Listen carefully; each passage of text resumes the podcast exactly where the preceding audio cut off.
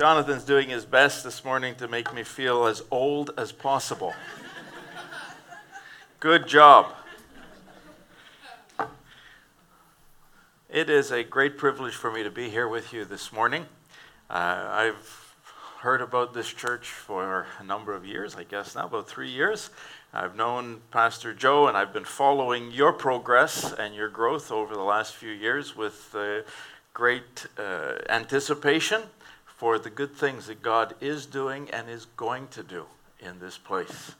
Let me just tell you really fast you are not alone. You're part of a great family of churches.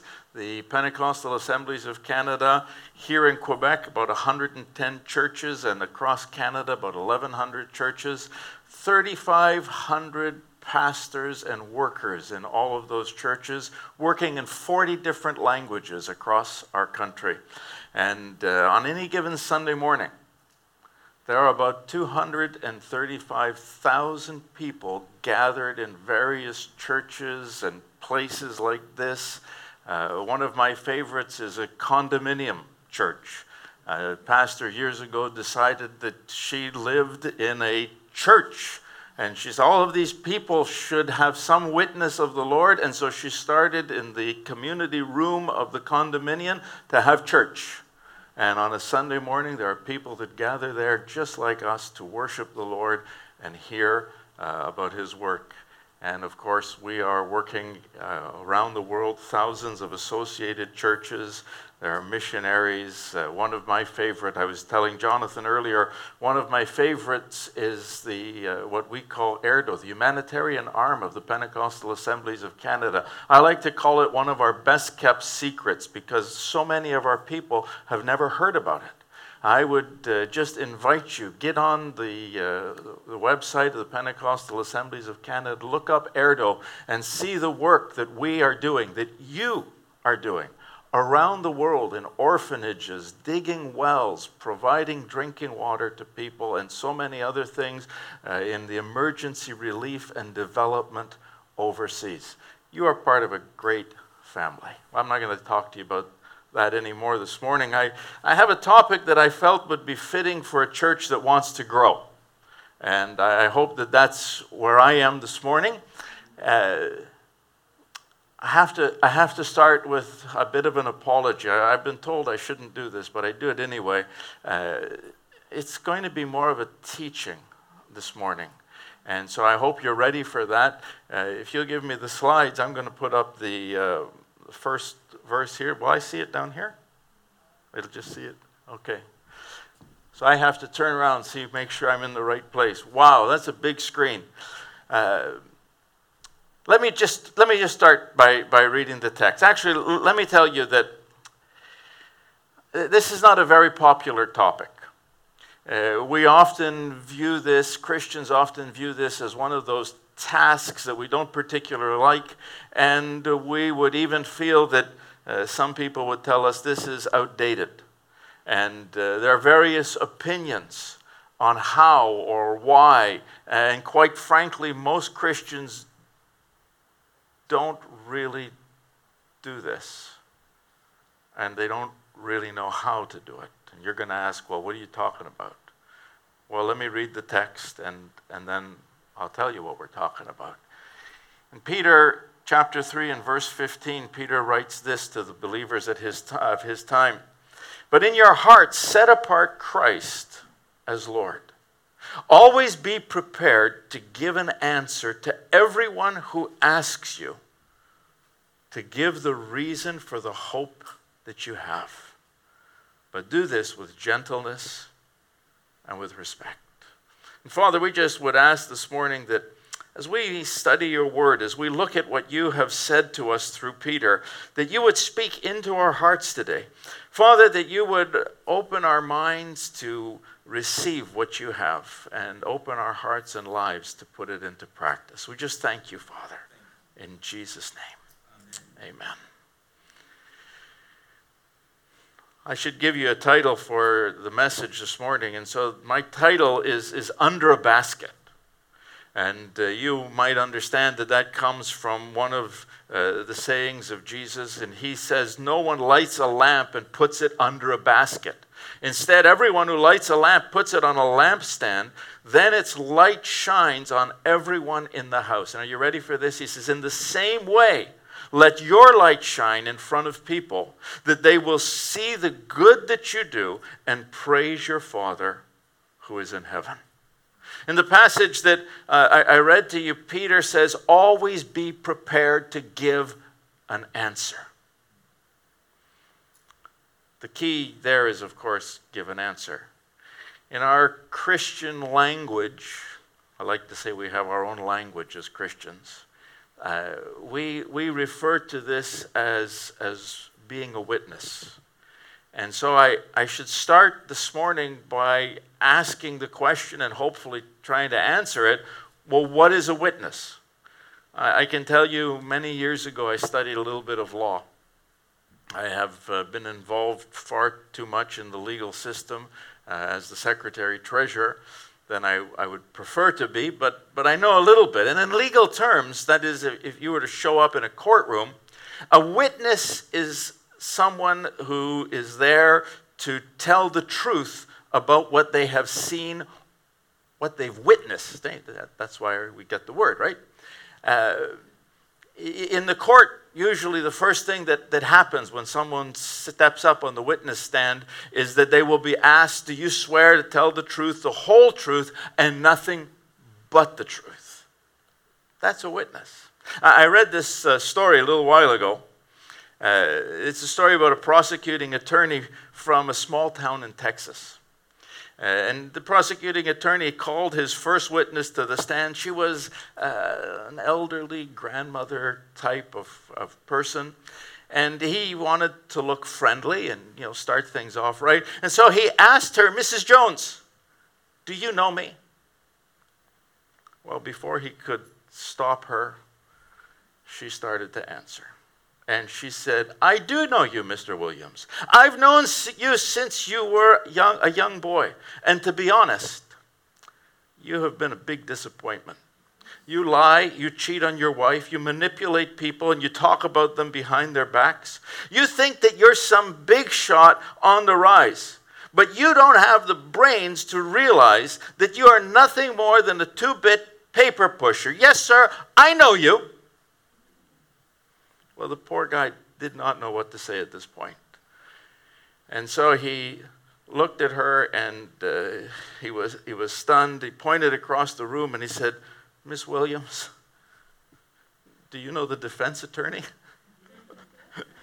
and she replied, Yes, I do. I've known Mr. Bradley since he was a youngster.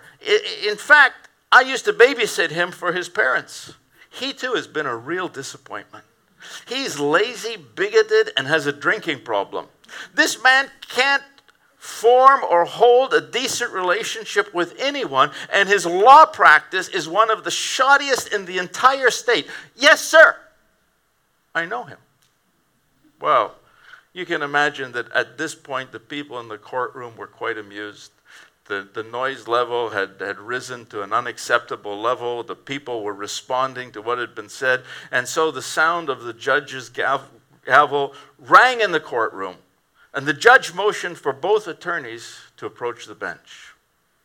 When they're in front of the judge, he whispered to them in a very quiet voice If either of you ask her if she knows me, I will throw you in jail for contempt.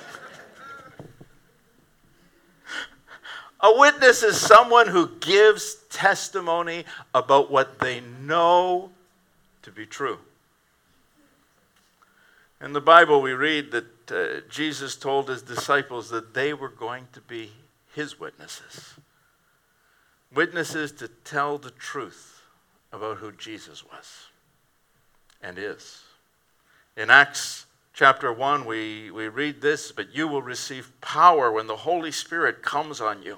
And you will be my witnesses in Jerusalem and in Judea and Samaria and to the ends of the earth.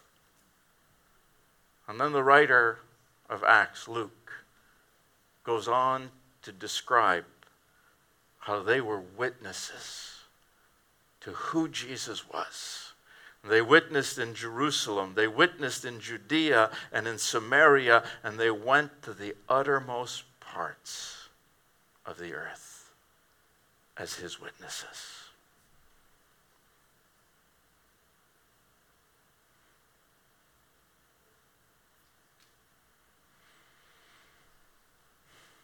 You will be my witnesses. I want you to know that that phrase is, is as much of a statement of fact as it is a command. Because it was the natural occurrence that everywhere these early believers went, they spoke the truth about who Jesus was. Everywhere they went, their lives demonstrated who Jesus was. They were witnesses of who he was and what he had done and how they had responded to that with their lives. I say it's a natural occurrence because it was simply part of who they were and how they lived. Now, let me be clear about this. I'm not talking to you this morning about how to act weird or dress strangely. That's not what they did. Peter talks about living right and living out the values that Jesus taught and living with hope. And that's what people saw in the early believers. That's what they should be seeing in us. It begs the question if you are a follower of Jesus Christ, can you do that without being a witness?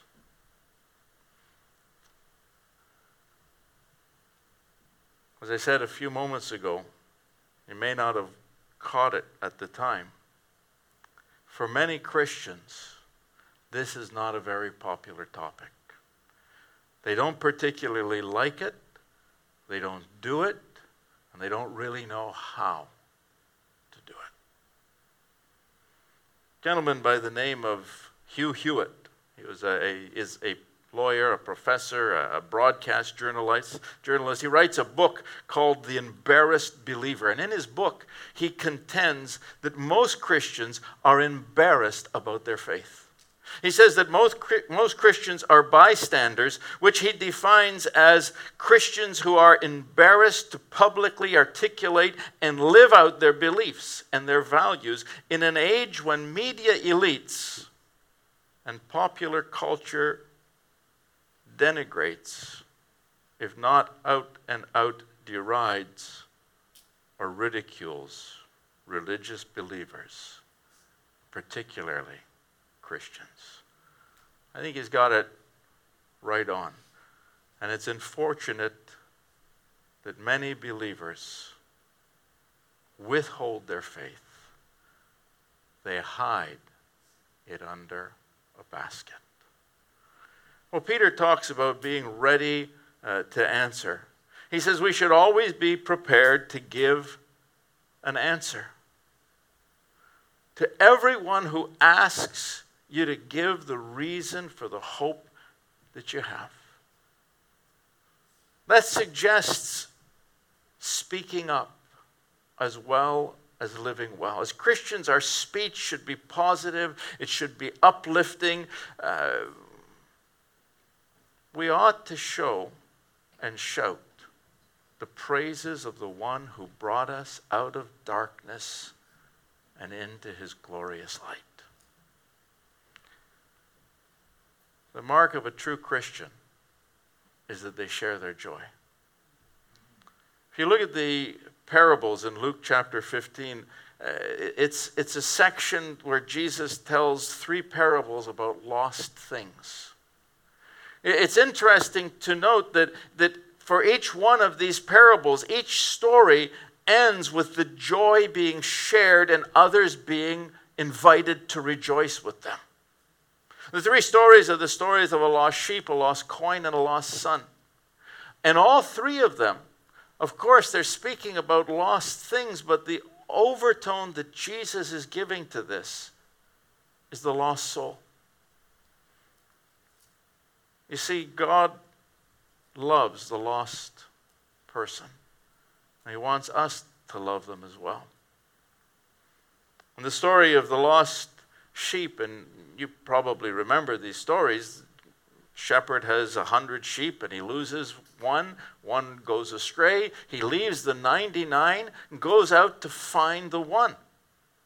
And Jesus says that when he has found the one, he joyfully puts it on his shoulders. He goes home and he calls all of his friends and his neighbors and he says to them, Hey, come and rejoice with me. I have found my lost sheep. And I tell you, Jesus says, that in the same way there will be more rejoicing in heaven over one sinner who repents than over the 99 righteous people who do not need to repent. Now, I, I have to tell you,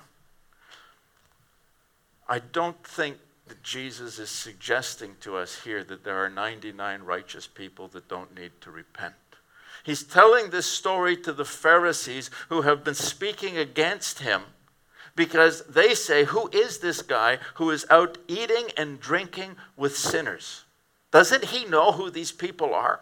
And in response to that, Jesus is telling them this. And he's suggesting to them, You're the 99 who don't think you need to repent. I want to tell you, nobody in heaven is rejoicing over you. In heaven, they're rejoicing over the one sinner who comes in. The woman who has 10 coins, loses one. She sweeps the house and she finds it. And when she finds it, she calls her friends and her neighbors together and says, Rejoice with me. I've found my lost coin. And Jesus adds, in the same way, I tell you, there is rejoicing in the presence of the angels of God over one sinner who repents. Joy is shared, and God is looking for the lost to come home. Perhaps it's best seen in the story of the prodigal son. And again, you probably know the story. The father has two sons. The one son comes to him and says, Father, I'm bored. I can't stand living here anymore. Give me my inheritance so I can go my way. And the father actually does. And the story says that he takes that money, he takes his inheritance, he goes and he spends it in prodigal living. That is to say, living that's not of the best quality when he's finished, he has no more money left, and he's left feeding the pigs and eating what they have to eat, he decides I should go home. Because why should I work for someone else? I can go home and work for my own father. I can beg for forgiveness. And the story says that the father who is waiting for his son and looking down the road sees him far away. And he runs to him and he throws his arms around him. And the son says, Father, forgive me wasted your money. I've sinned against you. I've sinned against heaven.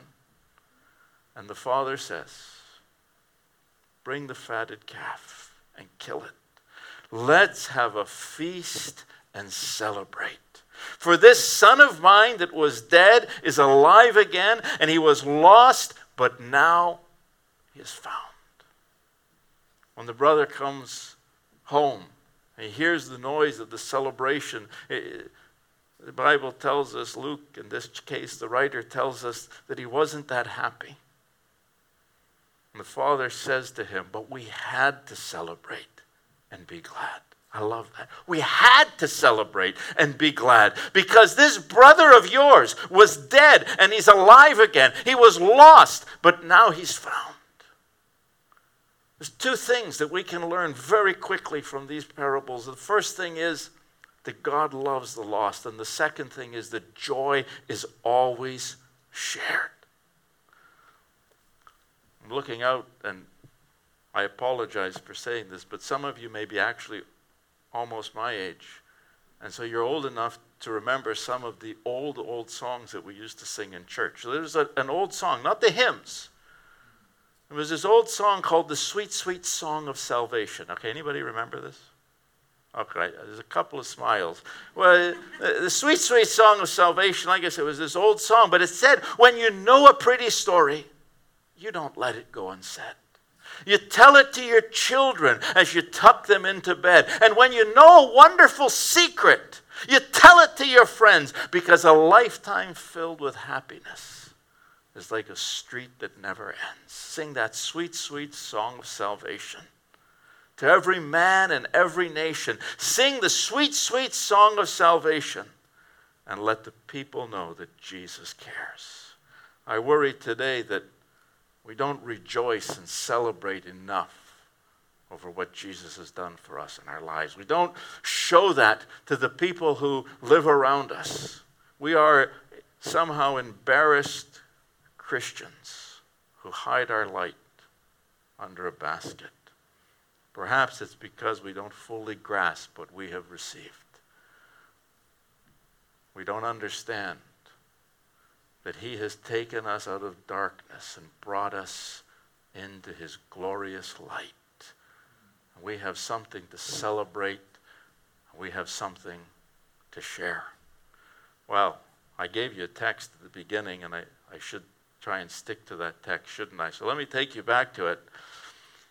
In your heart, set apart Christ as Lord, and always be prepared to give an answer to everyone who asks you, to give the reason for the hope that you have. Do it with gentleness and respect. Let me, let me break this down for you a little bit.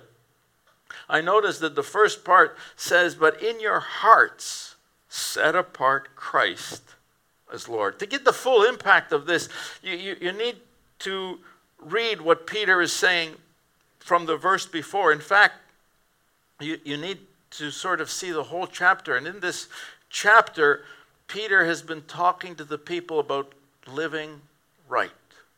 I, I like the translation that the gentleman by the name of William Barclay gives to these two verses. And so, beginning just the verse before, he asks the question, Peter does it.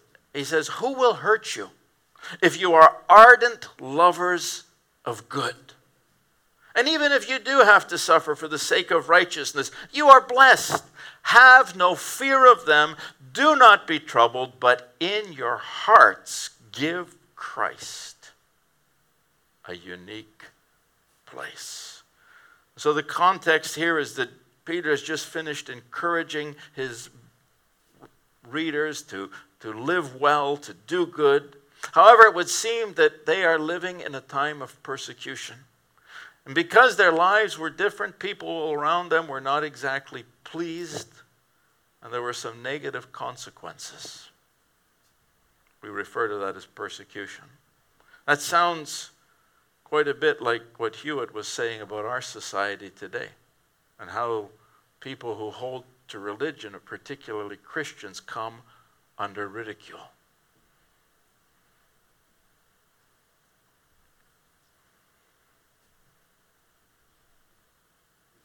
Peter suggests that there even was some fear of being harmed. When the light shines in the darkness, the darkness often shuns the light. They turn away from it, they reject it, they may even choose to harm it. In his writing, in his gospel, John says, The light shines in the darkness, but the darkness has not understood it. Because here's the truth men loved darkness instead of light because their deeds were evil. I can understand why we may feel at times that we should hide our light under a basket. I can understand why the believers of, of Peter's time and even today might wonder if they should really proclaim the light and act as children of the light. They were perhaps understandably afraid. And Peter's advice to them is who will hurt you if you are ardent lovers of good?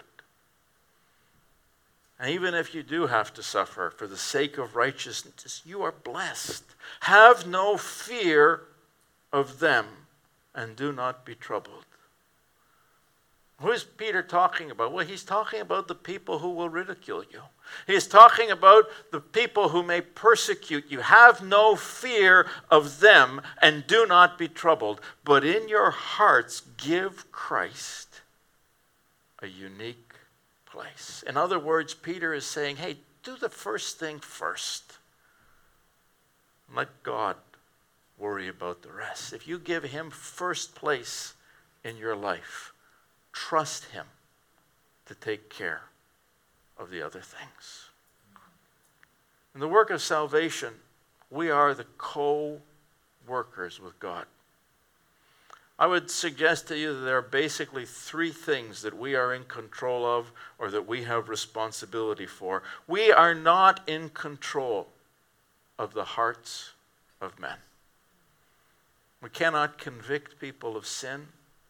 We cannot convince them that God exists. We can't even convince them that God loves them. Those things are in God's hands. That's His job. And so it begs the question for me well, then what is our job? Well, our job is to constantly pray. We need to pray for other people because God has to do His work in their hearts. Christians are often worried about how our witness will be received by those people who are around us. And the truth is, that's not our problem, that's God's problem. What we can do is we can live as we're called to live. We can live as children of the light. Let me tell you a little story. Written, written by a guy named Harry Reamer. He, he shares this story about a young man who went into the army. A young man entered the army and he faced the real test the first night when he was in the barracks. He had formed an interesting habit. And his habit was that at night, before he went to sleep, he would set his Bible on his bed. He would kneel beside the bed, read his Bible, and pray. It's a good habit. However, in a room filled with other soldiers, he started to wonder if this was really the right place or time to do this. Many of the guys around him were fooling around loudly, they were even cursing. And he thought maybe it would be wiser if he just went to bed and quietly read his Bible under the covers. And then he thought to himself, I'm not going to do that. I have this, this habit. I'm a Christian. I'm not going to change what I did at home just because I'm here. And who knows, maybe it'll have an effect on these other guys. And so he knelt down beside his bed, put his Bible there, and started to read and then prayed.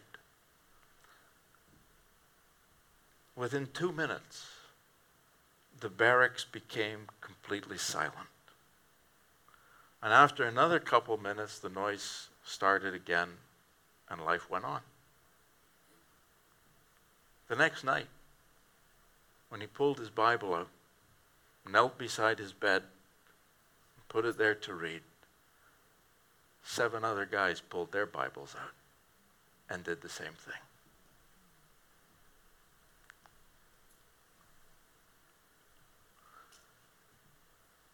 Within a month,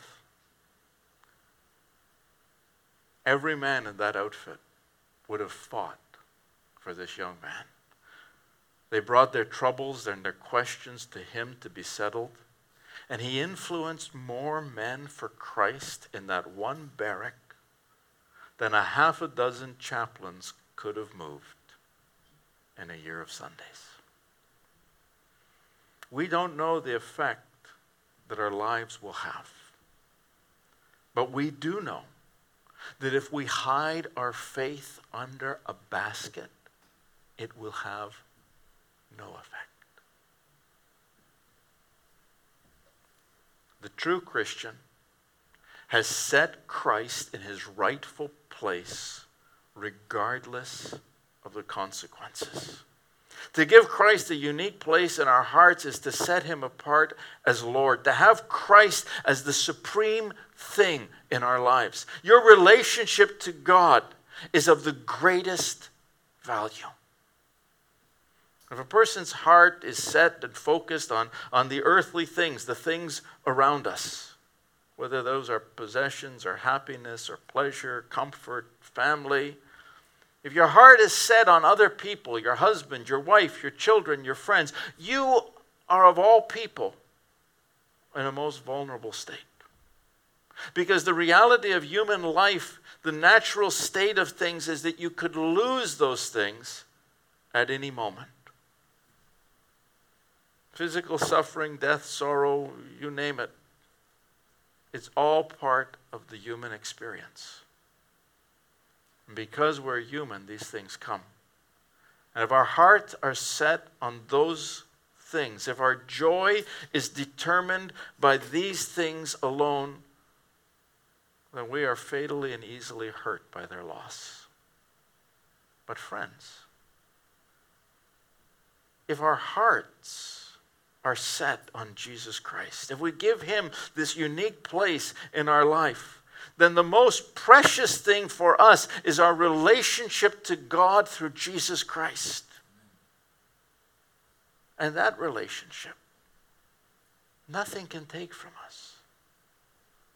The Apostle Paul writes, says, I'm convinced that neither death nor life, neither angels nor demons, neither the things present nor the things future, nor any power, neither height nor depth, nor anything else in all of creation will be able to separate us from the love of God, which is in Christ Jesus our Lord. If our heart is uniquely set on Christ, we are in the most secure position of all. And we should not be troubled. We should not have fear of those who can persecute us. Because if God is for us, then who can be against us? Peter's advice then is that in our hearts we are to esteem God as the most important thing, and in our lives we are to show that this is true by the way that we live, and I would add, by the way that we talk. And that's the other thing that we can do. We can live well, we can talk about who He is. And by the way, that's Peter's next point. He says that in your heart set apart Christ as Lord and always be prepared to give an answer to everyone who asks. It's an indication that people will see something in your life, something that is different about you, and they will ask. And with your words, you can answer. I like the way Peter says it. He says, always be prepared to give an answer. That is to say, are you ready to witness? to the truth of who Jesus is. This guy Hewitt that I spoke of before, he says that the one reason for the embarrassed believer, one of the reasons, is that there is a lack of study and preparation. I would agree with him in part. We need to know what we believe.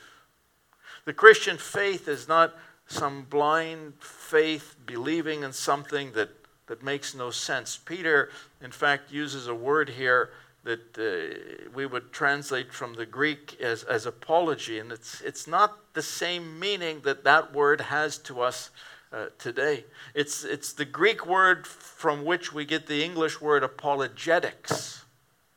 That is to say, the defense of the Christian faith.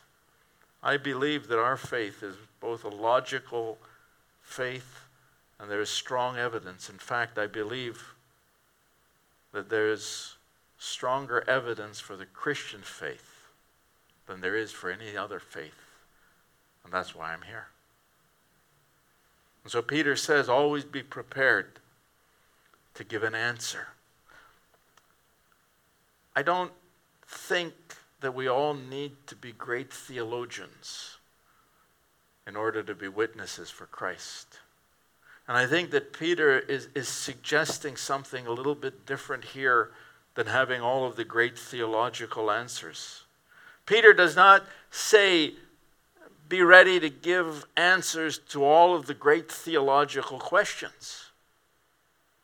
He says, you need to be ready to give an answer for the reason, for the hope that you have So, what is the reason? Some of you maybe are thinking right now, okay, what's the right theological answer to that? Most of you are probably thinking in biblical terms.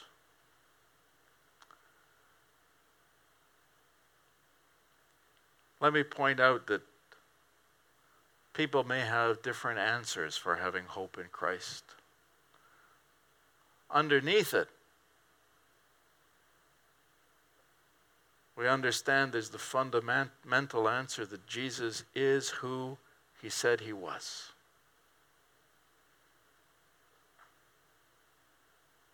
But I think you need a little bit more. We may have come to that conclusion in different ways. For some, it's a very fact based and, and logical belief. I'm a little bit like that. Some of you are, are perhaps deep thinkers. You, you weigh the evidence and you, you come to a conclusion, and I admit that's how I am. I need evidence to support my conclusion. A friend of mine came to the Lord many years ago, a guy by the name of Jimmy. Jimmy was actually down in the U.S. for business meetings. And while he was there, the business people that, that he was with on the Sunday morning asked the entire group if they wanted to have a service or be part of a service before they discussed the business. Well, this kind of blew Jimmy's mind. And he decided to hang around and hear what they had to say because this was just weird. When Jimmy came back to Montreal, he was not a Christian, but he was very curious. He was intrigued and yet somewhat skeptical. And so he searched out the evidence for himself. He searched the Bible, he read books, he searched the Bible. One day, Jimmy showed up with his wife in our church, and the rest was just one step at a time. The writer Luke also writes the book of Acts, and he says that the people in a town called Berea were like this. Because these people searched the scriptures to see if what Paul was telling them was true. And then they came back to Paul and they said to Paul, We believe you, but not because of you. We believe you because we searched for the evidence in the scriptures and what you say is true. You're right. Some people have come to the Lord like that. For other people, it's you just heard and, and you believed.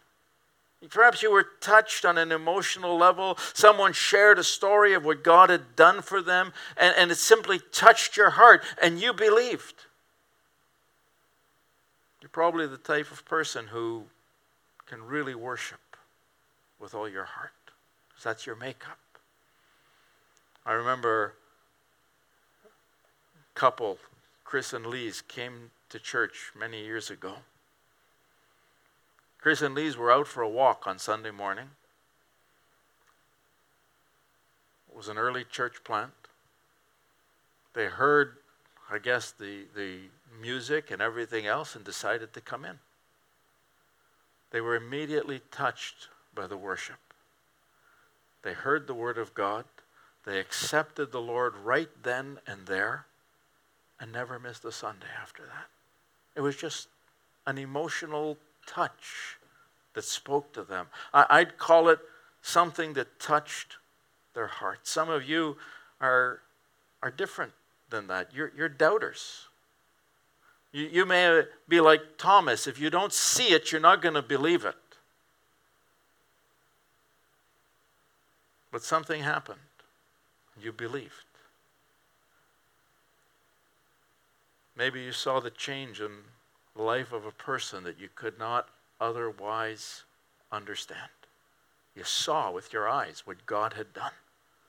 Maybe you, you, you saw a, a miracle and that couldn't be explained, and you realized God is real. That's it, that's all. Or perhaps God just stepped into your life and, and turned it upside down, like he did with Paul. Someone said something to you, you were cut to the heart through the words of a sermon or a friend, and you knew it was God speaking, and you made a decision to listen. People come to the Lord in different ways. You've come to the Lord, each of you, in a different way. Whether it was your heart first or your mind first or a stirring in your soul that you just couldn't resist, you have a story to tell about the hope that you have. You have a reason for that hope. We don't all start at the same place. And so the question is what's the reason that you have for having hope? And you should think that through. And Peter says, you should be ready to tell what God has done for you. Be prepared with your own answer. Be prepared to give your testimony, your witness. Tell the truth about what Jesus has done for you. And live in such a way that people will ask, Why do you live with that hope? What is that all about? Now, I should say, I told you there were three things. So you can live in such a way, you can speak in such a way. The third thing that I would add to all of this is that you can actually have a home. That may seem like a very strange thing to, to say. You see, having a home is within your power. It's interesting that when the first disciples came to Jesus, they didn't ask what he was teaching or who he was. The first thing that we read is that they asked him, Where are you staying? In other words, where's your home? Who are you connected to? What do you live like? What do the other people around you live like? If you haven't caught it, I'm talking about a church home. Because one of the first things that people will ask you when they see how you live and when you share with them why you have hope is they'll say, Take me to this place. Take me to this church. And so I would suggest to you that you should be part of a good church. If you're here, you are part of a good church. I hope you realize that. We can all demonstrate as a family that we have a love for one another. And when people see that, they understand this is something worth being part of. Simply put, Jesus says, By this will all men know that you are my disciples, when you have love one for another. When people come into our home, and they see the way we live together, that is part of our witness. That is part of the answer that we have for the hope that is in us. I hope you have the right answers, friends. Would you bow your heads as we close together? Father, we, we thank you this morning for your word. We thank you for Peter who took the time to, to write these things as he was inspired and anointed by your Spirit. And so, Lord, we understand that this is your word to us. This morning, we understand that we should not be afraid of persecution, but rather we should share the joy that we have. We should live in such a way that other people see what we have. When they ask us, we should be ready to talk about it. And Father, we thank you that you can give each one of us the strength and the courage and the right words to do exactly that. But we also understand that we need to take the time and prepare ahead And So we ask, Lord, that you would just speak to us of what our testimony is. Why is it that each one of us as individuals has hope in you? Lord, I ask this morning that you would cause each one that is here to think about that and to prepare an answer and then live in such a way that people will see it in them.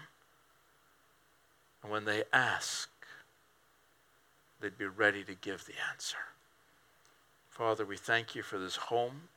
We thank you for this church family. We pray that you would continue to bless it, Lord. In Jesus' name, amen.